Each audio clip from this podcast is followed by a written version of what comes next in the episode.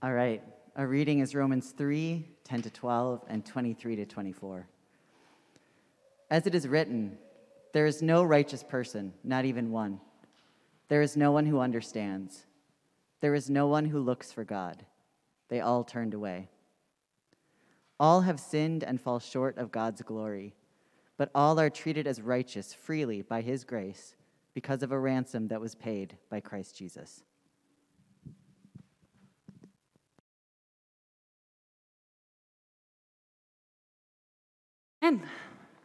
Good morning, everyone. My name is Pastor Jonah. My pronouns are they, them, theirs, and I'm so pleased to be with you this morning in person. Um, I hear that last week I recorded something in the midst of my delirium from a stomach bug. Please don't hold me to any of those answers that I gave you last week with no stupid questions. But this week we are um, diving into some of the questions that, that folks have had um, that have come up for years here. Uh, veiled questions, sideways questions, often questions about eternity, but coming back to the source of one topic, sin. And I, I've been hesitant to go here because so many of us have a lot of baggage around sin. So many of us have been wounded by sin. Why are we even talking about this? I thought we were the kind of church that didn't beat people over the head with the concept of sin.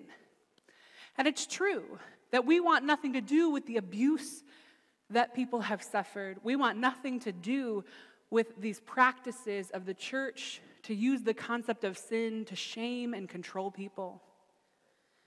The way that sin and sinner have been hurled against queer and trans people.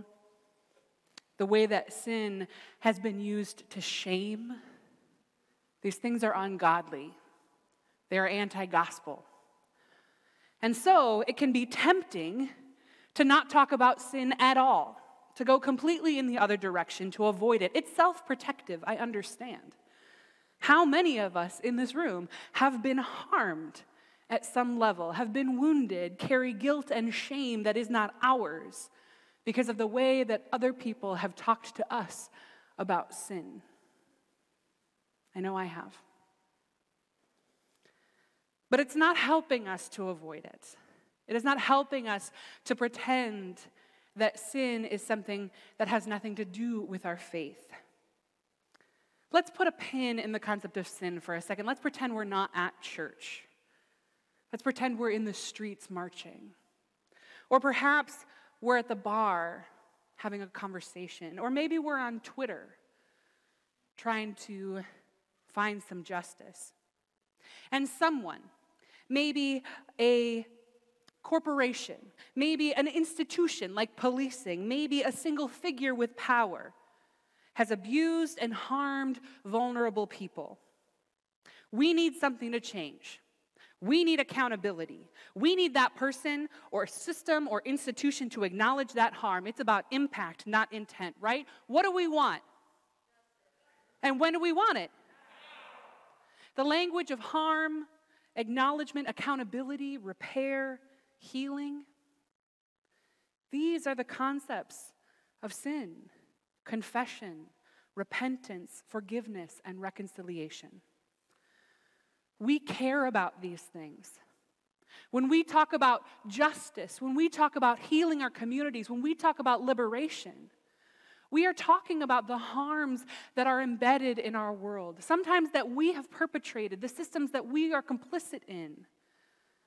This is sin. We have words for that from the gospel. We have concepts from Jesus about that. And we, if we follow Jesus at all, we believe that God has things to say about what is fundamental to being human. And if harm, accountability, repair, justice, if those things are fundamental to the world we are trying to build, then they are fundamental to our faith as well, and we have to understand how those things come together. And as someone who loves Jesus, I would argue that we can only understand them in their fullness, understand them at a spiritual level, understand them with healthy, healthy, open awareness. If we do so by engaging our spirit, engaging our faith, engaging our scriptures, and talking about it in church, And so in structures of power, in our public figures, in our interpersonal relationships, and within ourselves, we need to understand how God interacts with all these things. We need to understand how sin is something that can help us. The concepts, the language of sin can help us heal and grow. Now, a lot of us have something that you can think of as your baseline background operating theology. Theology being the word we have for just the ways we think and talk about God. So there are ideas, some scripts that you have running in your system. Maybe they came from your family of origin. Maybe they came from pop culture. Maybe they came from, uh, from a church. But there are some ideas that you have about God, you as in every one of us, that we haven't examined. That's kind of running a background script. And I think that unless we name and claim a new theology around sin, we are not actually avoiding it. We're not actually protecting ourselves from the harmful rhetoric of sin. We're just letting it run quietly in the background. And we try and shut it out. We try and say, that's not me. That's not how I think about this. I don't want to deal with it. But it just runs in the background. And so I want, over the next few weeks, for us to examine that, to break it down, and to have a radical, new, life-giving, healing, liberationist understanding of sin that can be in the forefront of our mind, that we don't feel like we have to avoid, that doesn't feel like it shames us, that doesn't make us feel like we are horrible on the inside, but actually that gives us hope, that helps us know who we are and know what justice and accountability we are demanding in the world and we are capable of providing ourselves. But first, we got to confront that background theology. So what is sin? And what have we been told sin is? Well, in the country that incarcerates more people per capita than anywhere else in the world, we think of sin as crime. We tend to conceptualize sin as a crime against God, God as the punisher, and grace as acquittal. But our understanding of crime in this country is really, really messed up. We know that that is one of the deepest wounds of this country, is our understanding of crime and punishment and incarceration. And so it would stand to reason that if that's really messed up, then our ideas about sin are really messed up. So let's dig deeper into that background theology about what is crime. Well, in this country, we think of crime as a violation of the law against the state. Now, if you're in relationship, if you're, if you're in community, if you cause harm, you're concerned with the person that you have harmed, right? But our, our legal system, our, our justice system, there's where my air quotes come in, but our criminal legal system doesn't demand that someone who has caused harm engage with the person that they have harmed, confront the fact that they have harmed someone. No, they say, you violated these rules. We're going to take you completely out of relationship, out of community. We're going to put you in front of uh, an arbiter that has nothing to do with where you came from. That person is going to determine that you have committed a crime against the state, and now you owe the state. What do you owe the state? Usually it's money or your own suffering. You owe the state suffering. You're going to pay for your crime. And you do that by being locked up. Now, this completely removes the relational aspect of harm. This completely removes the relational aspect of healing, of accountability. It says, you have harmed this system. It takes everything into abstraction to the state. And so you do your time. But when you come out, has anything been healed? Has anything been repaired? Has the person who has been harmed been given adequate restitution? Has the person who has caused harm got any deeper understanding of how to do different? Studies say no.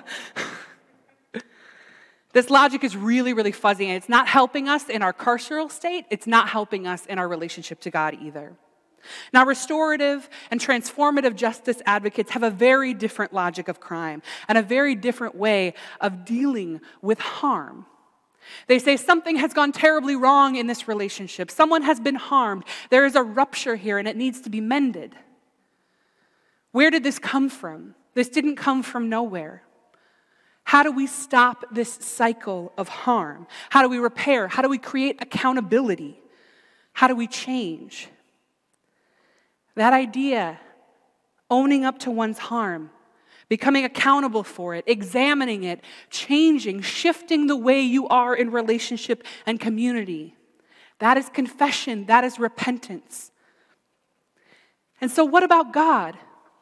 If we believe that justice is something more than we have been promised by the American legal code, if we believe that justice can actually be restored in communities and among people and in relationship, but we still think that God has a punishment model, that God wants to lock us up, that God thinks that we need to suffer for our crimes against the state.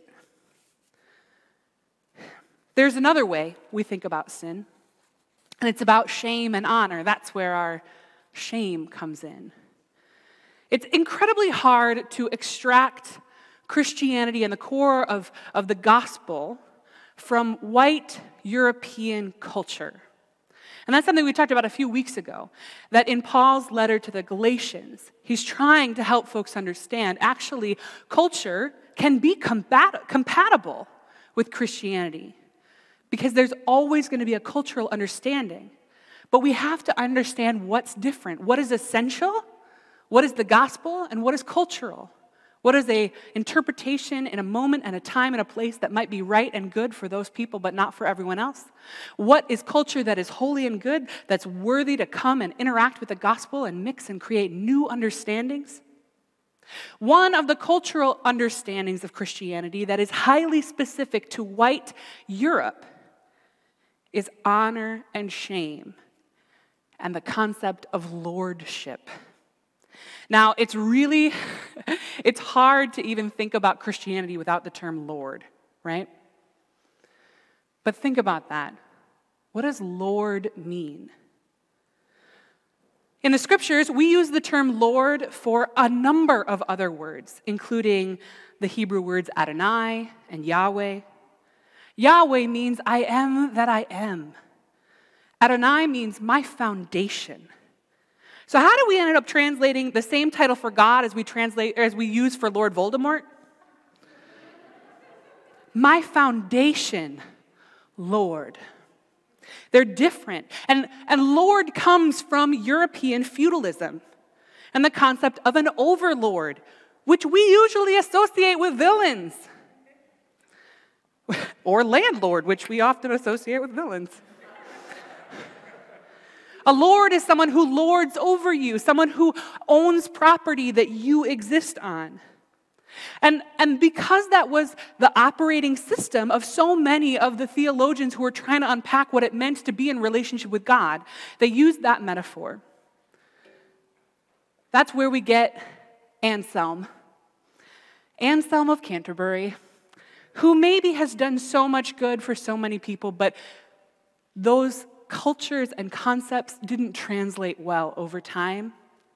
And I think it's starting to cause harm. Because Anselm has an idea of sin and of relationship to God called substitutionary atonement. And in substitutionary atonement, in Anselm's time, this comes from feudalism and the idea that if you had a lord and you were living on your lord's property and you did something that dishonored your lord, you needed to fix that balance because everything was about honor. I want to share with you right now a quote.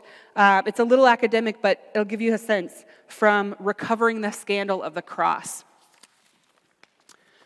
It says, "The social history of Anselm was characterized by feudalism, with the landowner, or lord, living in peace with his vassals, or serfs, at the intersection of a carefully managed series of reciprocal obligations. The lord provided capital and protection. The serf provided honor, loyalty, and tribute. The stability of this social world rested on slavish fidelity and allegiance. In this context, Anselm's understanding of the atonement reads as a kind of allegory, with the lord as the lord, and the serfs as the human family.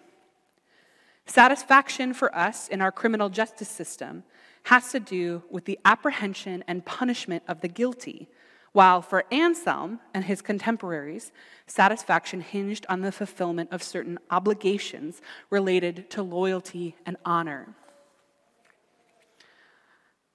We've taken this concept, which had its own major flaws to begin with, right? That God somehow had this really fragile ego, and if we dishonored God, then we had to pump God's ego up in front of everybody else and be like, no, God is God, and I'm terrible, I'm lowly, it's no big deal, right? Like, that had problems already. And then we took that idea, and we brought it into a context that has a shifted culture, and now we understand it in terms of blood sacrifice, and God wanted to kill me, and instead God killed Jesus.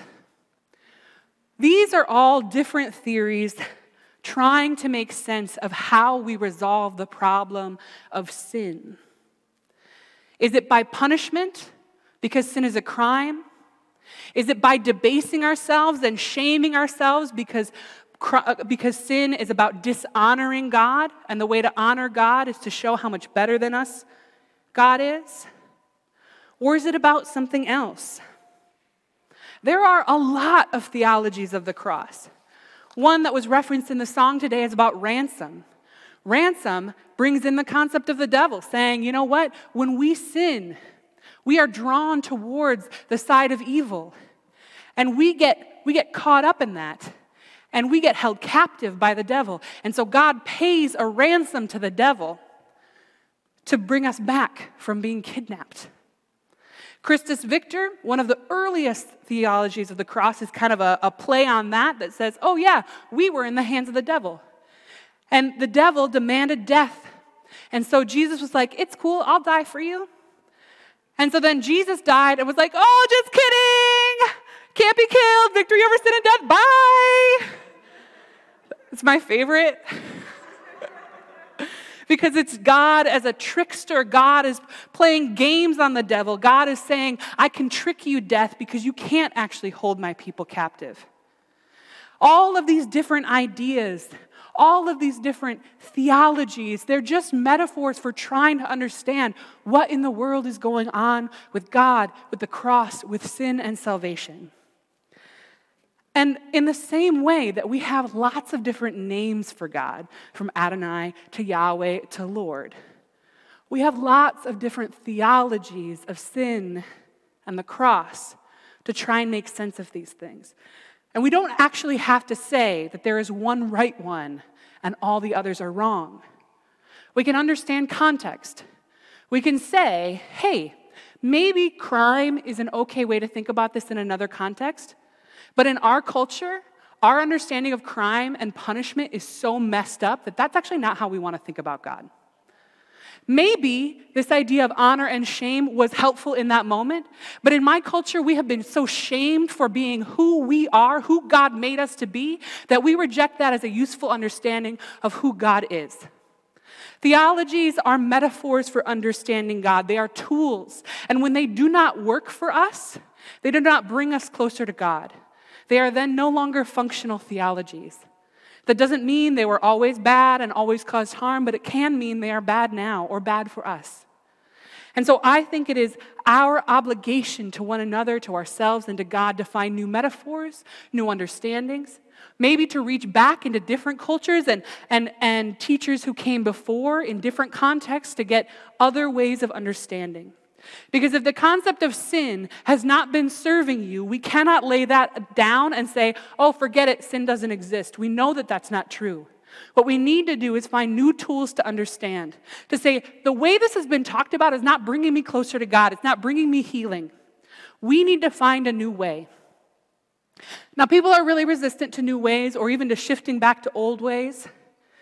I think about the way people get all riled up about their kids learning math a different kind of way. You guys seen the internet memes? There are a lot of ways to understand how to add, subtract, and divide numbers. There are tools and techniques. There are different metaphors and theologies for math. The important point is that you end up with a system that works for you, that can be built into your being, that you can draw on readily in order to serve that function and find what you are looking for. That is the same purpose of theology and theologies of sin. I want you to be able to draw from something deep in your being that you have confidence on to say, hey, I spent enough time thinking about this that now I know it in my spirit.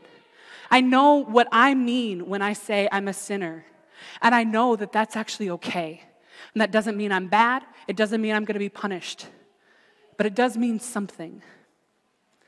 All of these different metaphors are theories of atonement. And atonement is a really cool word in our language because it literally is a smash together of a couple of other words at one mint. All right, mint is a suffix, I guess. At one mint. At one mint. All of these theories are about how to become at one with God again, to bring us back together.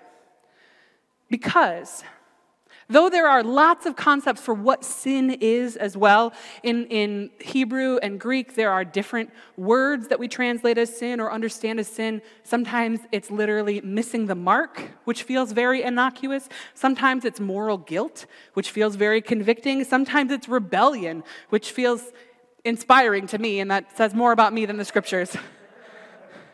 But fundamentally, sin is actually about separation.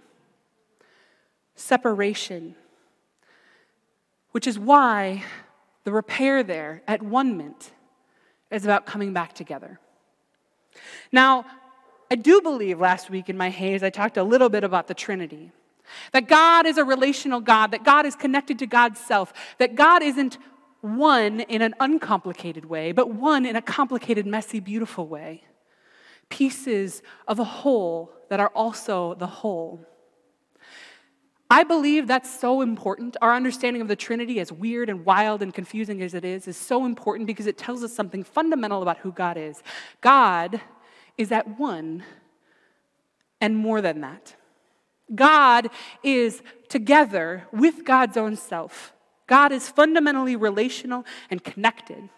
And when we look at Jesus' teachings about what our call is, we know that we are called to love God, that love is part of that connection, that, that the, the joining together of God's own self is bound by love and that we are invited into that. We also know from Jesus' teachings that right there with love of God is love of neighbor as self. God, neighbor, self, all three. If sin is separation from God, Jesus is reminding us that because God is in each of us, sin is also separation from one another. And because God is in you, sin is even separation from yourself, alienation of the self. The cosmos, the creation, all that God has made, it is meant to be unified, to be drawn in towards itself, not to be made um, singular, not to be nullified and, and given one identity, but to have unity in difference, have all of this diversity of creation bound together by love in a way that actually feels good and healthy and healing, that allows us to each express the beauty of our own corner of creation as a part of one glorious, magnificent whole. The cosmos is a fabric, an interwovenness drawn together by love. But the cosmos is living and made up of all of those individual parts who all have agency, all make choices. When I use my choices to cause harm, it creates a little tear in that fabric, a little separation. Maybe it's a separation internal to me. Maybe it's between me and my partner or me and my church community. But the more I cause harm, even these little micro tears, if I do that over and over and over without stopping to repair it, it can really grow. Tears between people, between relationships. And then there are the corporate sins, institutional sins, social sins. Sometimes a lot of us all at once are tearing on one vulnerable thread. Sometimes these micro tears are all happening in one pattern over and over again, expounding the wound, creating a gash in the universe. And it adds up so much that no one person or even one community can fix it. These are the structures of evil we name in our world. This is sin. This is sin. Tears in the cosmos, tears in the fabric of relationship between God's people and God's creation. Separation from relationship, community, love, existence. And sometimes when we really pause to look at that, it can feel like the whole world is in tatters. So far beyond our capability of fixing. This is why we need God. This is why we need the cross. And we may not even understand why or how, but the cross is fundamental to healing those tears, those wounds, those gashes that we experience in our being and in our relationships, in our communities, and in our whole world. We've been shredded.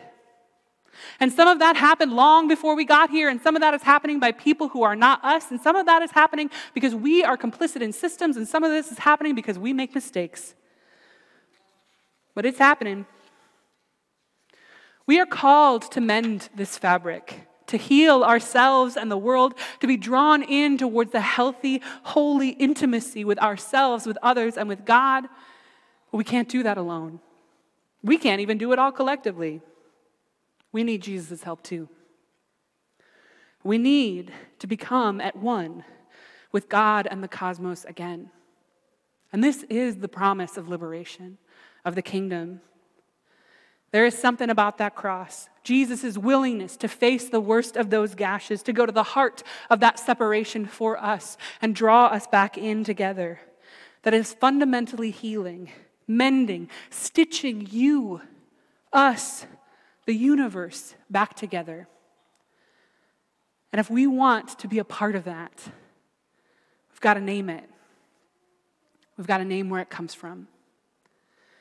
And so I invite you to come on this journey with me and with one another over the next few weeks, to have a radical new look at sin, to name and claim what sin actually means in our lives so that we can say with boldness, that we are a part of healing the fabric of the universe.